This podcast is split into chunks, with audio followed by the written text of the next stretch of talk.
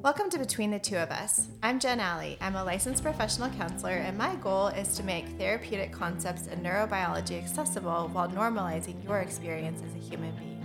In these episodes, I offer practical strategies to improve your relationships and your life. Thanks so much for tuning in. Let's dive into today's episode. Do you feel like you and your partner have fallen into routines of co-managing, but you are missing that connection and spark? Are you wanting to feel closer to your partner? If so, I have created a free download for you that has specific and practical ideas for creating more connection and intimacy in your relationship. It also has links to additional resources that will be helpful for you to read and listen to. All you have to do is click the link in the show notes called I Want to Feel Closer to My Partner, or DM me the word relationship on Instagram to receive this PDF download. Hello and welcome back to Between the Two of Us. This is your host, Jen Alley, and we are going to spend the next couple of weeks talking about romantic relationships and partnership and best practices for having a healthy and happy relationship with your partner. So I wanted to first talk a little bit about the Gottman Institute. It was founded by John and Julie Gottman. Maybe you've heard of them. They have a lot of really great books out. And they created what's called the Love Lab in 1986 to study how couples create and maintain friendship and intimacy and how that is related to conflict. So I love their work because it gives us really concrete, evidence-based strategies and practices of things that we want to both be doing and avoiding in order to have the best possible marriage that we can. So, first I want to normalize, right? Like no marriage is happy 100% of the time. And relationships go through ups and downs. We go through times where we feel closer and times where we feel less close.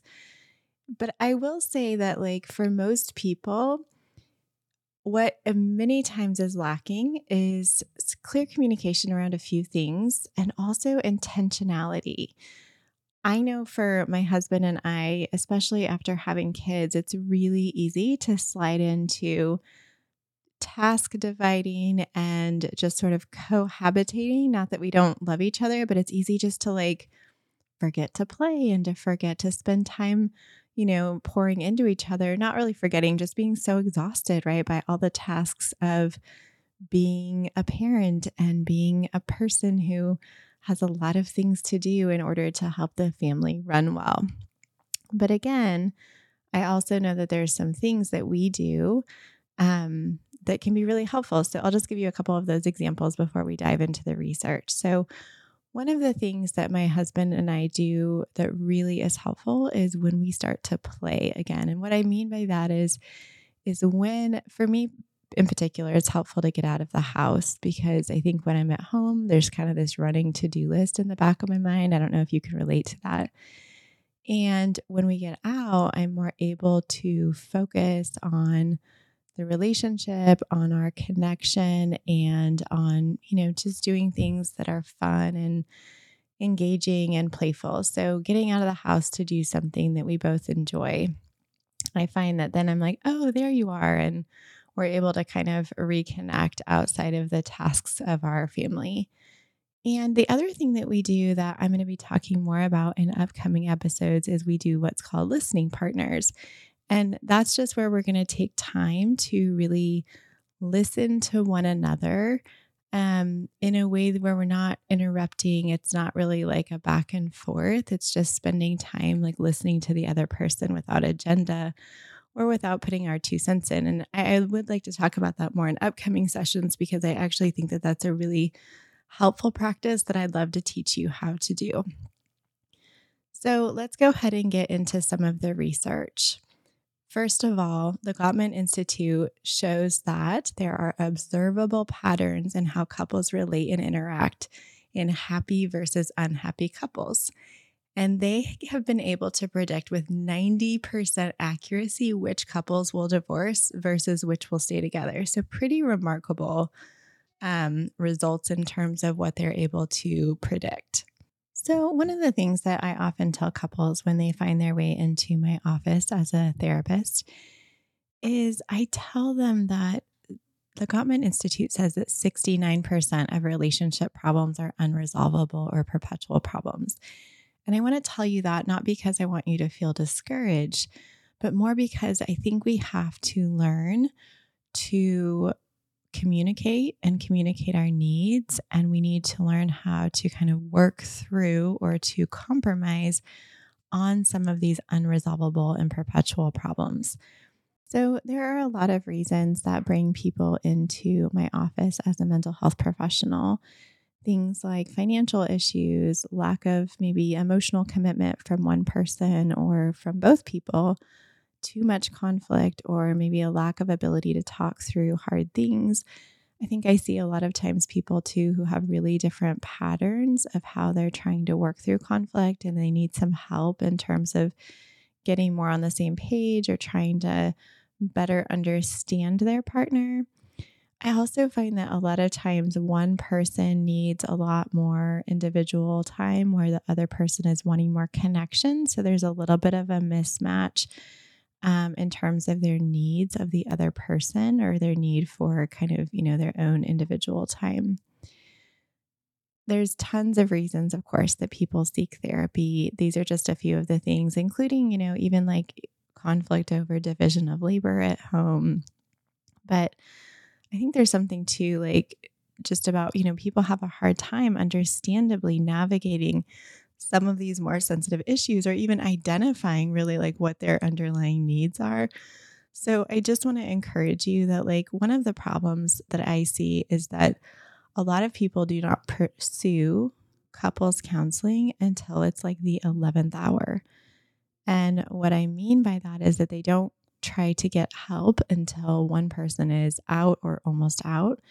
So I would just encourage you that it's really important to go to couples therapy for maintenance or before you feel like I just don't even want to try anymore. It's very hard at that point. I'm not saying it's impossible, but it's much easier to work through things when both people are actively committed to doing so. One of the really cool things that happens is that when you go to couples therapy, you have an extra nervous system that is hopefully regulated, and that is the therapist's nervous system. And so it just adds a little bit more safety to the room. And I think also a therapist can add some levity or some humor, and also, just can balance some of the intensity with a little bit more lightness to kind of help us to move through and be able to talk about more complicated or difficult or painful things. And also, just to see some of the patterns maybe from a third party perspective. So I definitely encourage you to seek therapy if you are finding yourself in a space where you could use some help or you are wanting your marriage to feel different or to feel a little bit closer. I know for David, my husband, and I, we had this really amazing opportunity to have an intensive. And what that means is just kind of like, a several hour block with this really amazing therapist. And what was so crazy is that we had this really big aha from it that like I would not have seen, because when we're in it, it's too close. And he would not have seen either. And that takeaway for us was just like how much we were like managing each other's emotions. So things like maybe not telling each other something because we didn't want to upset the other person. We weren't necessarily like having, like I said, super honest conversations about things because we're trying to make sure the other person is okay. And we were kind of managing each other in different ways, but I don't think I would have seen that had we not had this opportunity to work with somebody who could reflect what they were noticing back to us. So on that note, when you are looking for any therapist, my personal recommendation is to find someone who does experiential work. And basically what that means is we want to be able to bring the problem alive in the therapy room and really track what's happening moment to moment, because we can talk all day about strategies, to implement or how to navigate conflict. But if we are not slowing the process down to really be able to see what is happening and to feel inside of us to notice what's coming up, it is unlikely that we are going to be able to make really deep, lasting changes. So when you find a therapist or a couples therapist, you want to ask them, do they work experientially? And that is something I would really encourage you to do. Again, it's a little bit like talking about writing a paper versus like writing a paper. Totally different, right? Like we can talk all day about like, you know, this is what grammar should look like, and this is what a paragraph structure should look like. But that's so different than actually sitting down and doing the work of writing the paper. Okay, so let's dig into more of the Gottman research. So what they say is that there are 4 deadly horsemen. These are behaviors that they saw predicted unhappiness and divorce. So the first one of these things is called stonewalling. And stonewalling is essentially just like withdrawing to avoid conflict, conveying a lot of disapproval or separation or distance. So we've probably all experienced this. Maybe we've done it to the other person. And I do want to kind of cut in for a second and say, it's not that we're never going to do these behaviors, but if there's a pattern of these behaviors, it can be really toxic and detrimental to the relationship.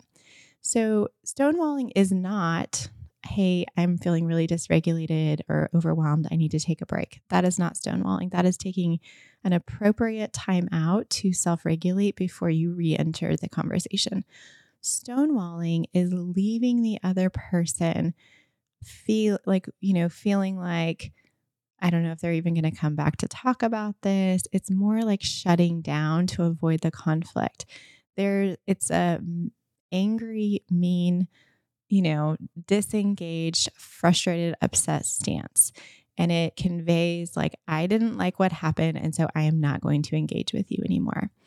And, we might even find ourselves doing some of these behaviors in parenting. So I also want to encourage you to think about these behaviors through the lens of both parenting as well as with your partner. So let's talk about what can you do. Instead of stonewalling, it's important that you do what we said before, which is to take a responsible break. It's taking time to soothe yourself. And so that would look like saying like, hey, I'm feeling really overwhelmed, or I'm really upset right now. I need a little bit of time to calm down, and then I'll come back. So the important part is that you're communicating to your person, I'm not leaving, I'm not disengaging, I just need time to regulate. So during that time, you need to be doing something that's going to regulate your system. We know that once you have flipped your lid, it's going to take 20 to 30 minutes in order for your body to return back to a, regulated state. So you might do something like take a walk, or you might journal or meditate, or, go exercise, move your body. So during that time, you don't want to just be stewing, right? And sometimes we might even need more time. We might need to come back to it a day later. But again, the communication with the partner isn't, I'm shutting you out. It's like, I want to talk to you about this, but I need to have a break. Now, I do want to also say that sometimes if that's not something you do in your relationships, for somebody who feels more anxious in the relationship, that taking a break can feel really unsettling. So what that means too is that person, the person who's the recipient, needs to also self-soothe during that time. I know for me, my husband would often say like, some version of like he needed a break. And I would get so dysregulated and would want to pursue contact with him in order to try to work through it in that moment, because it felt like I was being left or abandoned. So, our job is to work on him asking for what he needs in a, more helpful way. So instead of kind of storming off or something, right, is to say like, hey, I need a break. And then my job was to learn how to self-soothe and give him that space and time, knowing that nothing good happens when we're super dysregulated and overwhelmed, right? Like when our lid, like our prefrontal cortex is offline, when our lid is flipped is what we say about that. Nothing good can come of that. So we want to get our, prefrontal cortex back online. So both of us need time to self-soothe. So the second horseman is defensiveness. And that is, kind of victimizing yourself in order to ward off this perceived attack. And then you reverse the blame. So we all know what that feels like when we're feeling defensive. And again, it's not that we're never going to feel defensive, but if you can watch yourself and notice, oh, I'm feeling really defensive right now, it's going to give you that space again to ask for a break or ask what you need. So that way you can take responsibility. Now, this doesn't mean you take responsibility for things that aren't yours, right? We have to have healthy boundaries in this, but it does mean that we can accept your partner's perspective. And if you've done something wrong, that you can repair, that you can offer, an apology for that. The third horseman is contempt. And that's just that really deep feeling of feeling like someone hates or despises me, right? It's attacking the sense of self with an intent to insult or abuse. So it's that deep, that deep-seated yuck. And so this, again, this is done repeatedly, this is totally deadly to a relationship because, and even think about as a parent, there might be behaviors that your child is doing that you really don't like, but we want to communicate and separate the person from the behavior, right? We don't want to push this feeling of dislike and despise and contempt on the person. So the antidote to that is just to build a culture of deep appreciation.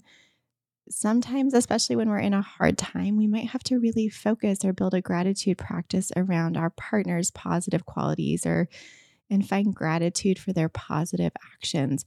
It is true. It's whatever our brain focuses on is what we see. It's that idea that if you're going to get a new car, you see that car everywhere. And that's just because of our salience network, right? It's what our brain is telling us to look for. So if we are looking for what our partner is doing wrong, that is what we're going to see.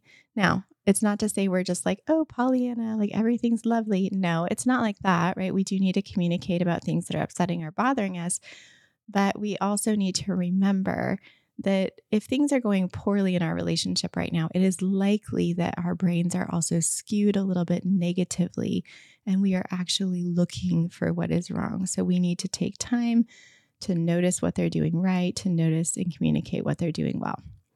And finally, the fourth horseman is criticism. This is verbally attacking someone's personality or someone's character. So when we are in conflict, right, if we are going to you this, you that, right, we're attacking them again instead of the behavior. We're not asking for what we need. We're attacking. That is going to be very problematic for the relationship over time.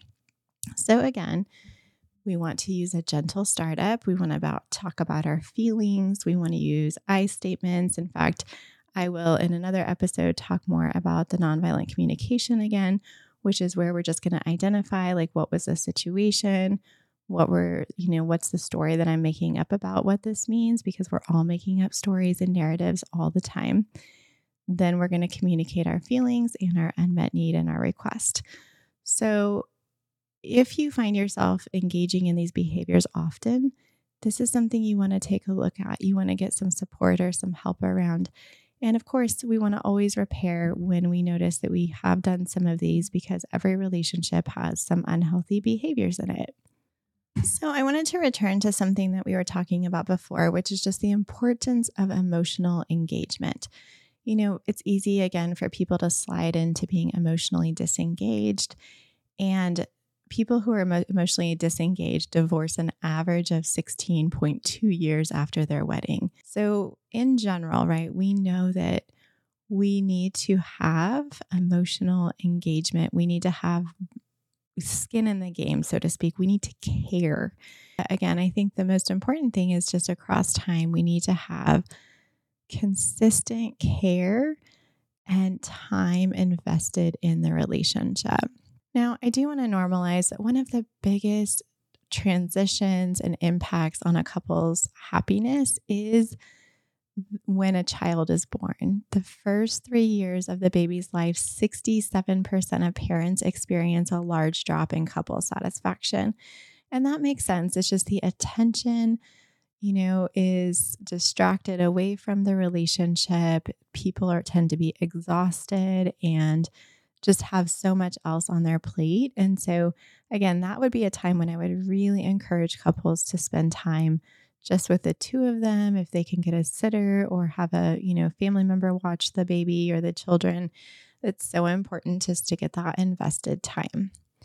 So we're going to shift gears a little bit and talk about the Gottman Institute's Sound House Relationship Theory. So I will link this in the show notes so you can actually look at the physical, you know, house that the Gottman Institute has built, so to speak, for us. But if you just imagine kind of a basic house that you might draw, they talk about what makes up a sound house or a stable house in terms of relationships. So the first floor is all about building your love maps. It's like, I need to get to know my partner's inner world. And I think as when we're dating, we're really good at this. Like, we spend a lot of time investing in, like, what is my partner like? What do they not like? What was their childhood like? What bothers them? What are their traumas? What do they like to do to relax? Who are their friends? You know, and we really take that time to ask questions and to talk. And then I think what happens is we get busy and we also think we maybe already know those things, but we have to remember that our partner is a dynamic person who is always changing. And so getting to know our partners in our world, taking that time to really find out about them is the you know, first floor. It's the basics. It's what we need to continue to do. It's not a one and done. Floor two is all about sharing fondness and admiration. So this is verbal affirmation. And I want to tell you, some people really struggle with this. And so if that is you, this is going to be something you're going to have to stretch with, right? But it's sharing what you like and appreciate in your partner. And I think about how important that is because we don't know, right? Like, we don't just read people's minds. And so sometimes people might, you know, think, oh, well, my partner knows how much I appreciate them. But if you're not saying those things, that's a problem in the relationship. And so I would just encourage you to start in big and little ways, really sharing your admiration and your fondness and even, and, you know, your affection, what you appreciate about with your partner. Floor three is all about turning toward your partner. And so this is about when you need attention or support or comfort from your partner, you will do or say something to elicit a response. And the Gottmans call this a bid for connection. So if, for example, if I'm reading a book and I laugh out loud, that's a bid for connection maybe. And then my partner says, oh, hey, like, what's so funny, right? And then I tell them. So it also could be maybe I'm having a bad day and I'm kind of like looking unhappy, and my partner can say, hey, Jen, what's wrong? Like, what's going on? You look sad or you look upset. So turning toward means that when your partner has some sort of verbal or nonverbal bid for connection, that you turn toward that, that you're both turning toward the other person. Now, if you are consistently turning away, like, ugh, I don't even want to know what she's upset about, or ignoring the laugh, or, you know, just not turning toward, like, I don't have time for this right now, it will cause damage and disaster for any relationship. So it's really important that we spend time turning toward our partner, that we offer bids for connection, whether it's like really explicit, like, hey, would you like to spend some time with me this afternoon? Or, you know, would you like to go on a date with me? But, or also those more implicit bids for, you know, for connection. So we want to really be in each other's corner. We want to consistently creating safety for our partner to be able to request a bid for connection, to express their needs. And we also want to be turning toward each other. The fourth floor is all about having a positive perspective. It's essentially trying to see the best in each other and assume the best the most of the time.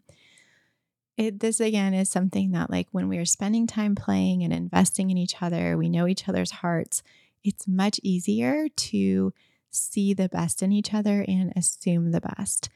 when things are going poorly or negatively, right? A lot of times we are going to be quick to maybe criticize, to be looking for the worst, looking for what's wrong instead of what's right. So we want to try to give each other the benefit of the doubt. We want to be on the same team. And again, kind of based on what I said before, when this isn't going well, we want to try to start looking for what's good in the relationship. And again, I do want to kind of interject that this is not for couples necessarily where there is like domestic violence going on, right? This is for couples where there is more equal power and that we are just, trying to work on our happiness baseline and work on having a more secure attachment and a happier, healthier relationship. The fifth floor is all about managing conflict. This is about what do we do when conflict shows up, because conflict is an inevitable part of life. Again, and if we're not having any conflict, that might be a problem too, right? If we're not ever talking about anything that's wrong, that also might be a problem. So during conflict, we want to accept our partner's influence. So when our partner expresses that they need something from us or they're seeing something happen in the relationship, it's an important thing to really take those things seriously, to listen with an open mind. Again, it doesn't mean you have to take everything in, but it does mean that you need to be open to having conversations. And again, as we said before in the podcast, to self-soothe or take breaks when you feel things getting heated and to seek support if you're not able to work through some of these conflicts or, if you're noticing a really negative pattern emerging. So floor 6 is all about making your life dreams come true. So first of all, we have to know, right? Like, what are our life dreams? This is all about supporting each other in reaching our life goals. It's about planning things together. It's about wanting what's best for the other person.